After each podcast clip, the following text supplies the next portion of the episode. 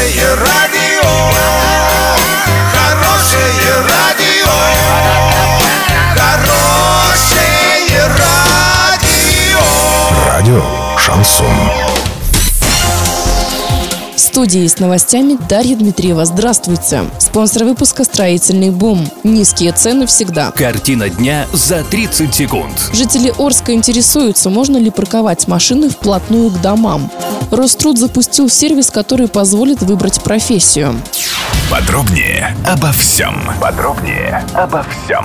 Пенсионер из Орска поинтересовался, может ли он запретить своим соседям и их гостям парковать машины под его окнами. Существует ли вокруг жилого дома некая санитарная зона, в которой транспорту находиться запрещено? В Роспотребнадзоре нам ответили, что Санпин запрещает организовывать во дворах официальные стоянки. Что же касается неофициальных, то этот вопрос правилами не регламентируется. В Роспотребнадзоре сказали следующее, цитируем. Согласно Санпин, на территории дворов жилых зданий запрещается размещать в том числе автостоянки, кроме гостевых. При этом следует учитывать, что автостоянка является здание, сооружение или открытая площадка, предназначенные для хранения автотранспортных средств. Требований к неорганизованной парковке вблизи жилых домов санитарным законодательством не предусмотрено.